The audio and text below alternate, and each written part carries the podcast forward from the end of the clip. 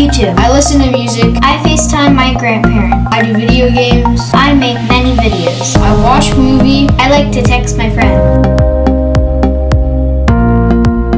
Welcome to the Techno Panic Podcast.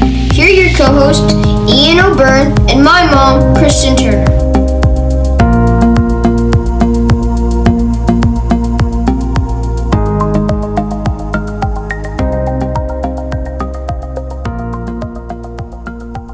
Hi, everyone. Welcome to the Techno Panic Podcast. My name is Ian O'Byrne, and as always, I'm joined by my co host, Kristen Turner. In our last episode, we thought a little bit about Kristen's experience at the Connected Learning Conference. Kristen, in that, you talked about a quote or a question that Dr. Jenkins asked you on the way out. Can you remind us of what he asked? Yes, uh, Dr. Henry Jenkins is a leader in our field of looking at how kids participate online. And he said that we used to say it takes a village to raise a child, but now we are so focused on protecting the child from the village. And that really got me thinking about how our kids are participating in online spaces and how the panic kind of rises up in us to protect them in those online spaces. And I think that this quote captures his body of research about youth culture. He's termed uh, the way youth are participating online participatory culture. And we had the opportunity to talk to him in a little bit more depth about that. And we spent about a half an hour um, with him not so long ago, Ian. And and hopefully we can share that with everybody here today. Absolutely. Let's listen to that conversation now. Today, we are joined by Henry Jenkins, the Provost Professor of Communication, Journalism, Cinematic Art, and Education at the University of Southern California, who is the author or co author of such books as Convergence Culture, Where Old and New Media Collide, Spreadable Media, Creating Meaning and Value in a Network Society, and By Any Media Necessary, The New Youth Activist. He is also a host of the How Do You Like It So Far podcast, which focuses on civic imagination.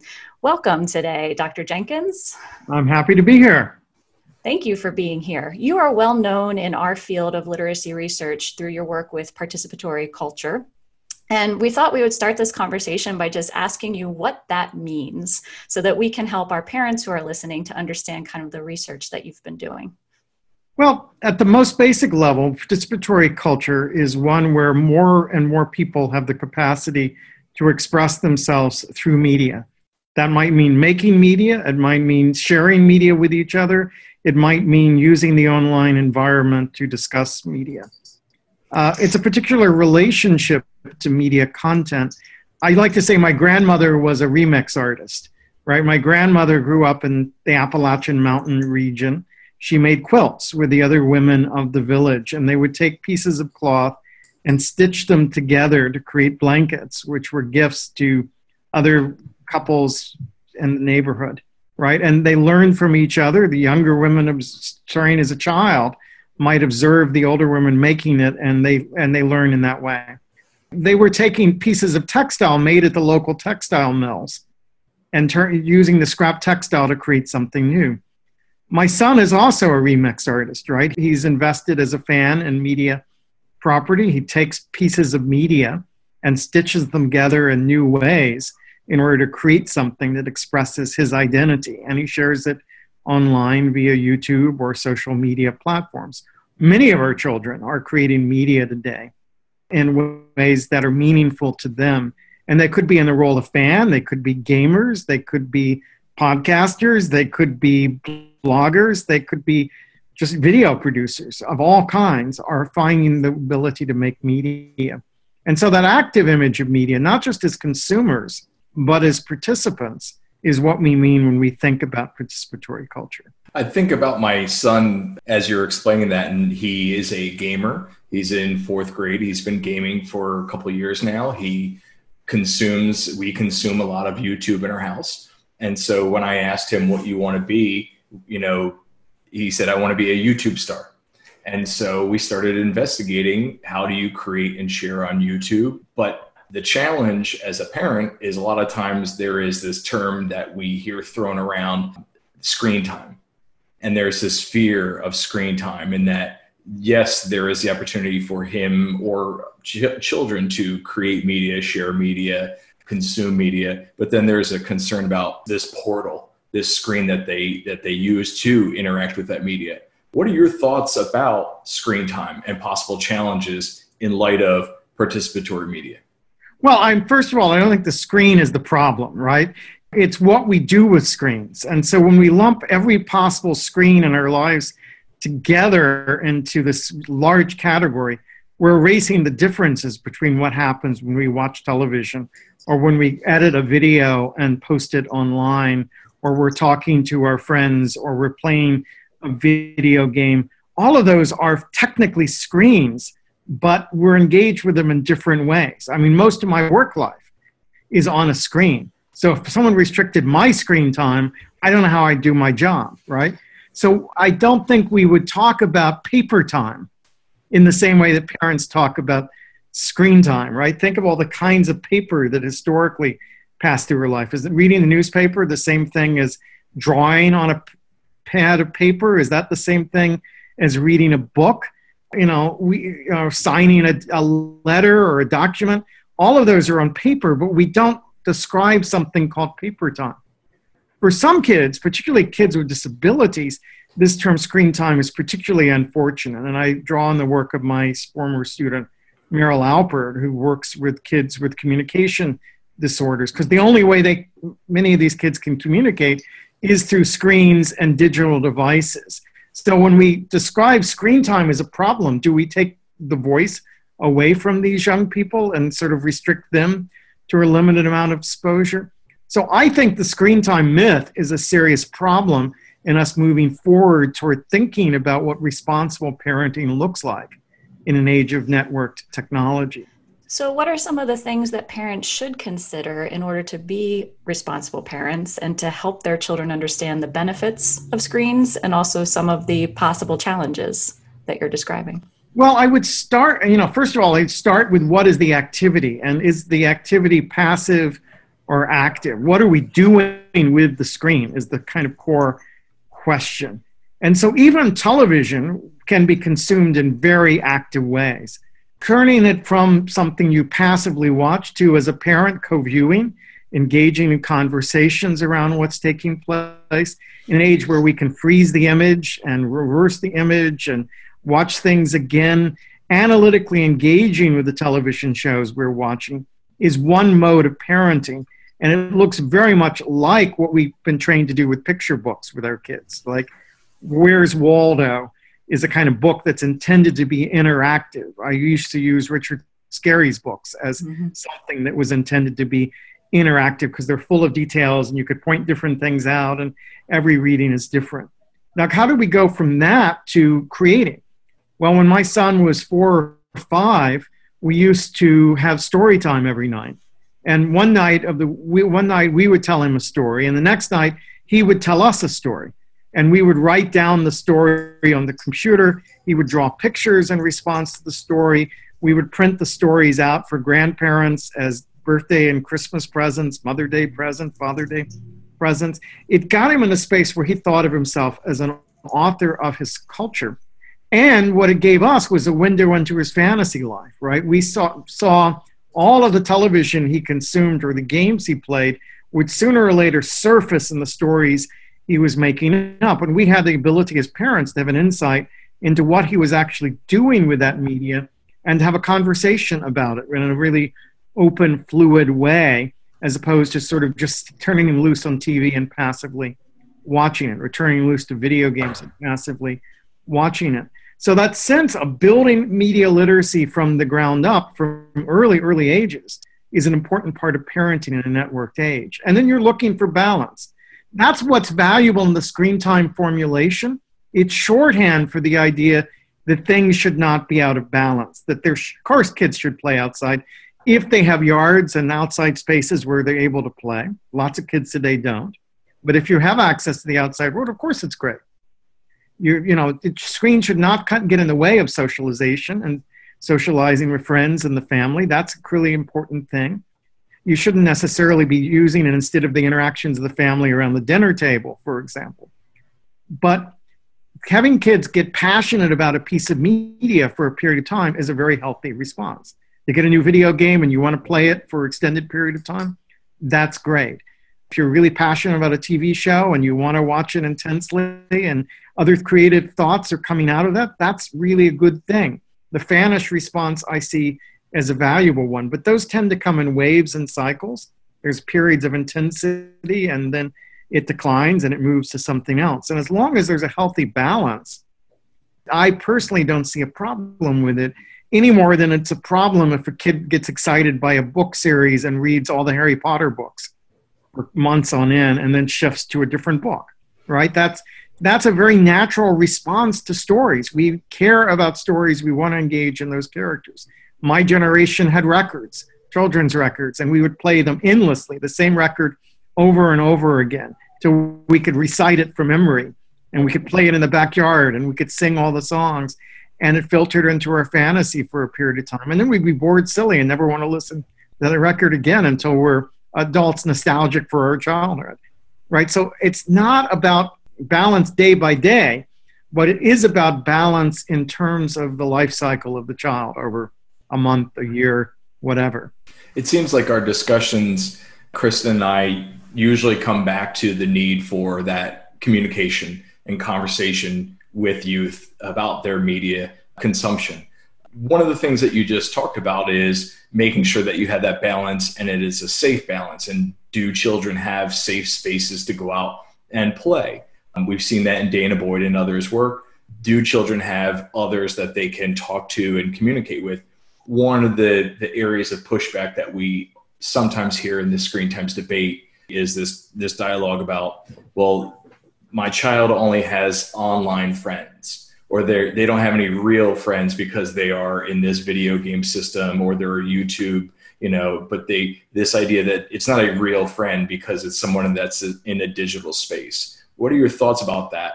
Uh, well, they're real people. They're real, real people. They're real relationships. Mm-hmm. They're different affordances of how you're dealing with other people in a digital space.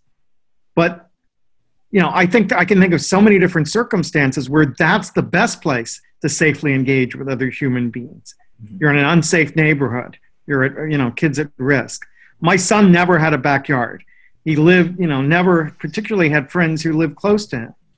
He, he had interests that were different from some of his classmates at school.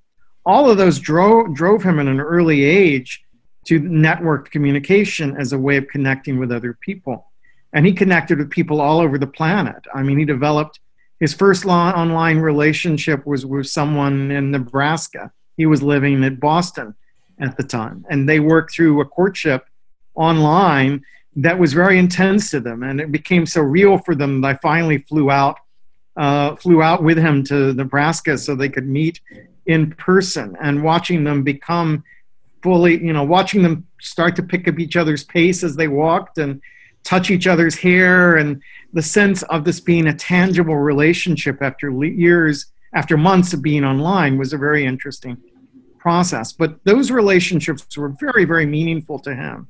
And i came as a parent to value those relationships as an important part of his life now would i like for him to have closer friends living near him of course but realistically the circumstances we were living under and his sense of estrangement. He was being bullied at school for the things he was interested in and for, you know, so forth. Finding a safe space to make friends was far more important to me than whether those friends were there in person or whether they were virtual relationships. And for younger children in particular, I think parents are worried about the safety of the spaces online. Do you have any thoughts about whether children are safe on space on online spaces? Well, I think it varies from space to space, and I think parents need to know where their children are playing in a digital space, just as they know where they're playing in virtual in physical spaces, right? Who they're playing with. Now, that doesn't mean spying on your kids, right? They need someone watching their back, not looking over their shoulder, right? And I think that's a distinction. They need to feel as much freedom to transgress and escape adult control under safe circumstances as kids did in the backyard culture and the bike culture of suburbia that I grew up in, right? That there was a sense of all, not always having your mother watching you every second, but mothers knew where we were and what we were doing in part by having report backs at the end of the day and dinner table conversations and so forth. So knowing what it is, checking it out, right, is important. I wouldn't send a kid into 4chan, for example, right, as a space that's very toxic space, uh, you know, not a safe space. Uh, you know, certain channels now are where the alt-right and neoconservative groups are, are recruiting young men. I would be a little nervous about sending my son into those kinds of spaces. But that's why we need to know what's going on, why you should watch your kid playing games. In the same way that I would turn out for a Little League game if that was what he was into, or listening to off key renditions of Sousa if he was in the band, or badly performed version of Guys and Dolls if he was in theater, right? Parents have always watched and engaged with forms of cultural activity that may be less pleasurable than we acknowledge to our kids, but we do because it's important to the kids and understanding what it is they're doing and what their accomplishments in that space means to them is an important part of parenting. So you don't get to opt out. You can't just turn your kids over to be feral kids of the internet, but you do need to give them some freedom to explore and to form associations. I think you're making a really great point about supporting your children's interests. And I think that one thing parents fear is seeing screen time as a potential interest.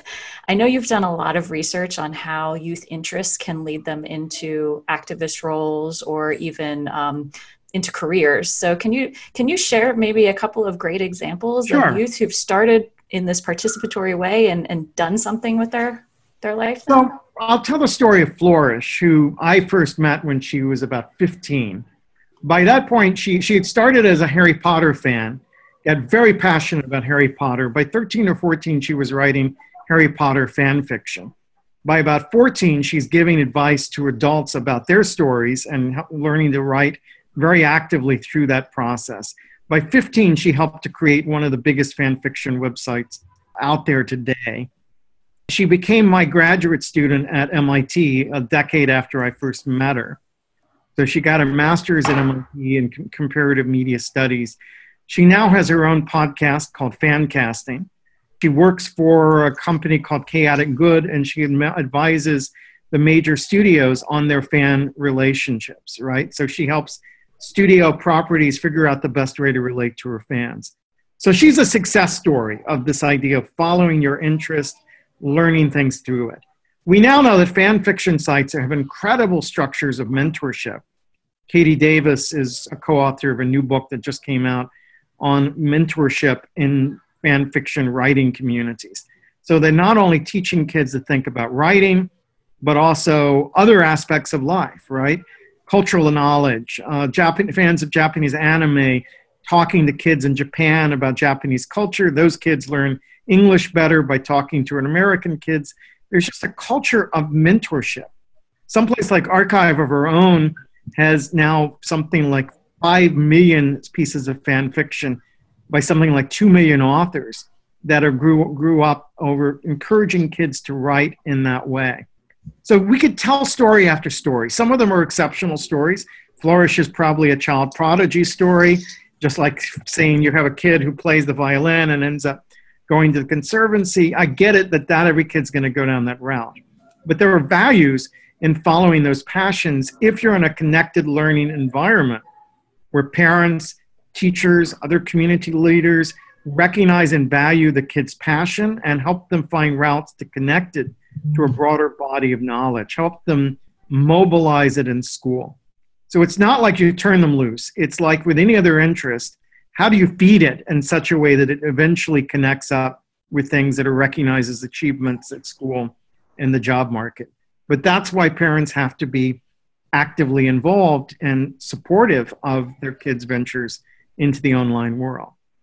When we talk about feeding that you know that desire to engage in these digital spaces one of the things that kristen and i have been looking at is moving from from primarily consumers of that content to creators and and you know going back to how you started our talk you know to remixing that content and taking a lot of the the text that's out there and turning it into something new putting their spin on it what are your thoughts about moving children youth from primarily consumers to creators?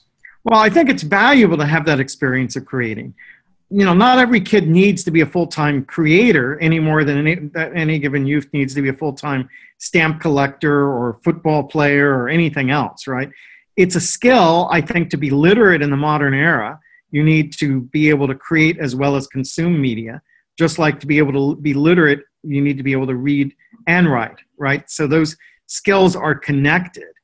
It may not be every kid's passion, right? And kids contribute to the digital world by selective selecting pieces of media, forwarding pieces of media, commenting on pieces of media, and that shapes our media environment as well and also fosters a sense of participation, social and civic engagement, critical awareness. So, media literacy can consist of recirculating media with commentary just as much as it can consist of making media. But I would love to have every kid in America have the experience at least once of making media. I was a Super 8 filmmaker in the 70s when I was a high school student, and learning to edit film and splice it together and think about shots. And I never became a filmmaker, but it taught me to think critically about media and powerful, powerful ways to think the materiality of how media is made. And I've seen the same thing with kids all over the world. I was talking at lunch just now with a guy about a trip I did to India and I went to one of the worst slums in Mumbai and spent some time shadowing an ethnographer there.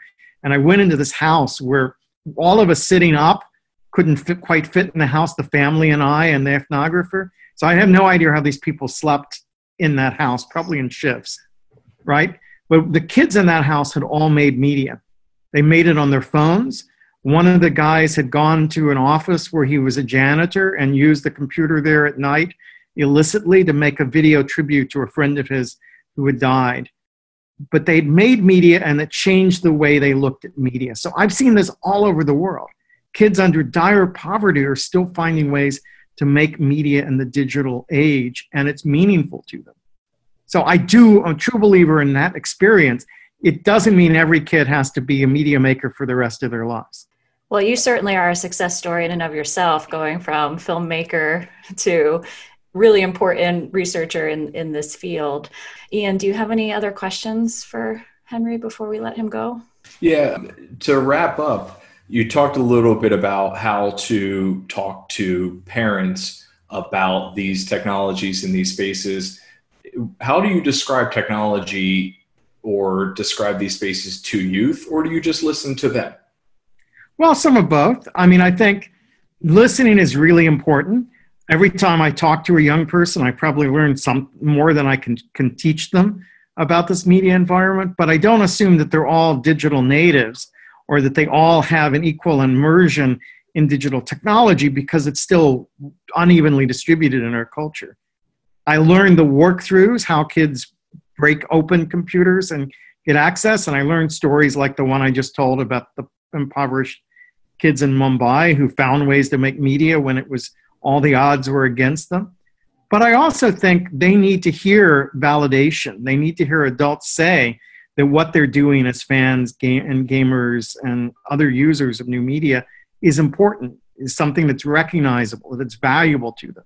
They need to have people articulate that pathway that goes from making Super 8 movies to becoming a media scholar or from you know uh, you making playing with sound on the computer to doing something professional going from a fan fiction writer to advising major studios about their fan relations.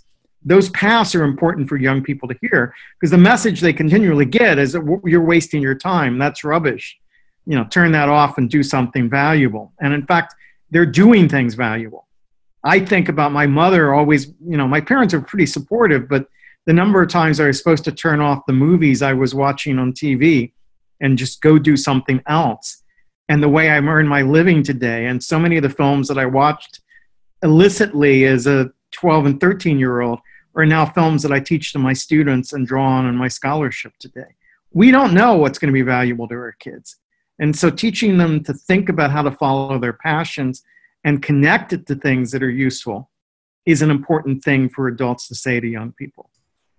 Absolutely. The more we study digital spaces and we study the discourse practices, the discursive practices that we have, you know, we have questions about whether or not adults know how to behave in these spaces. And a lot of times when we look at youth, uh, we see some incredible things happening and they're leveraging these spaces more efficiently than many times the adults are. They have a lot to, some youth have a lot to teach us. I just want to block that idea that it's all youth who have all of that exposure because they don't. But it's as diverse as any adult, the, the adult community's access. But there are things we learn from young people, and there are things we learn in spaces where young people and adults together.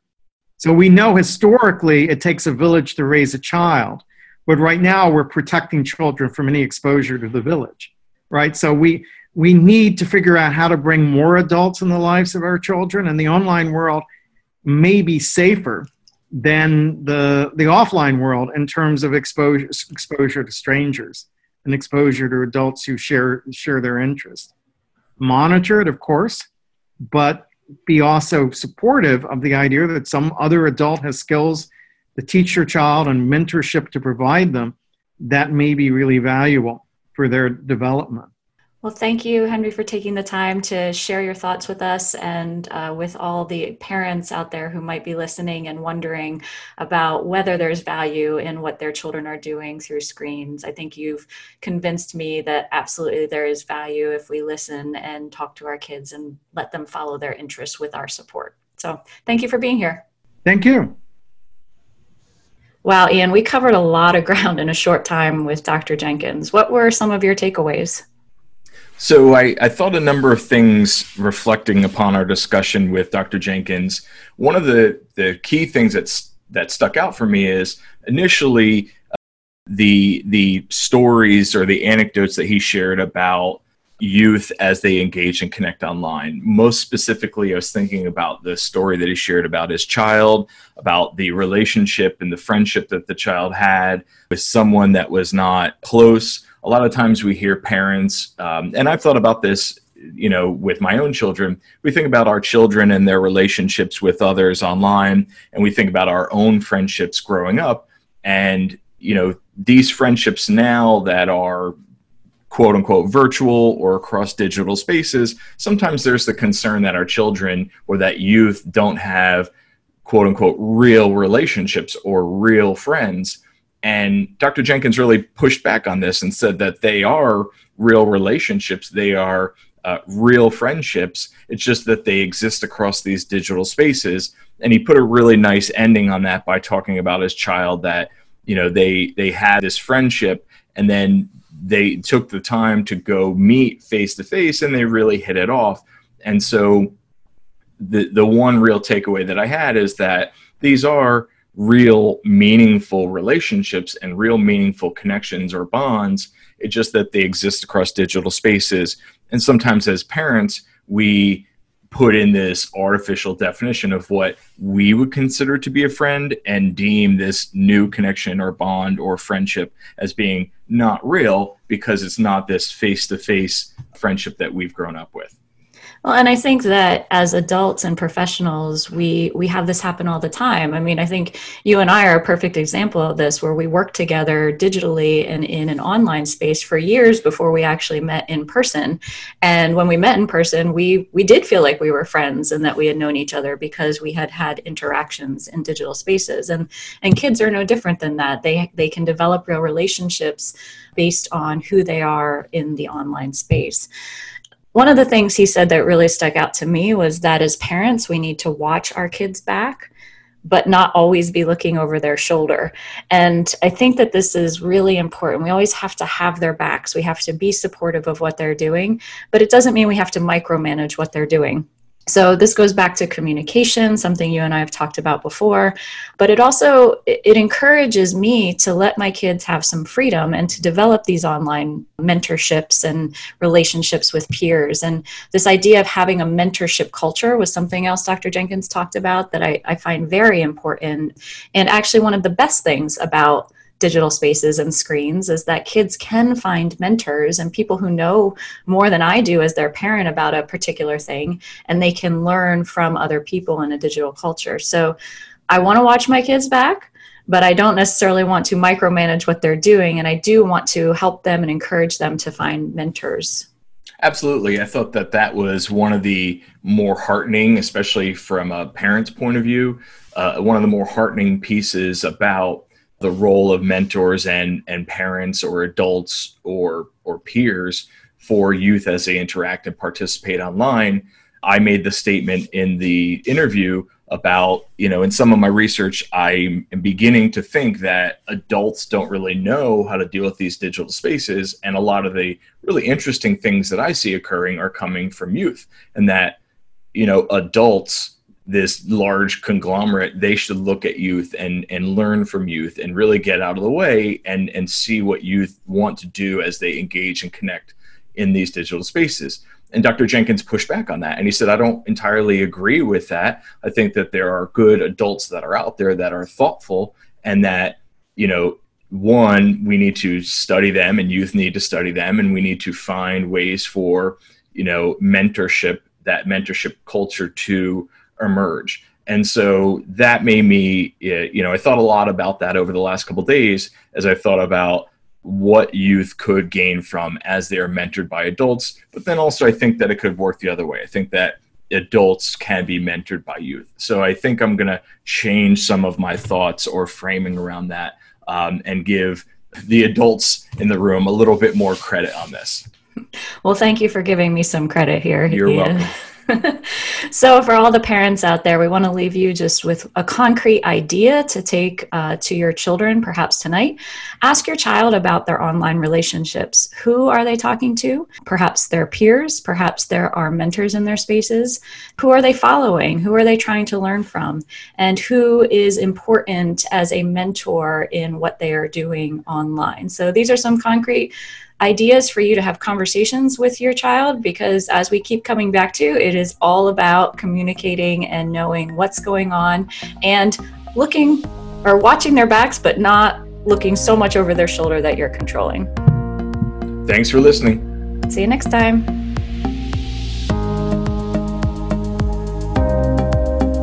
Thanks for listening. Now I can get back to watching my videos.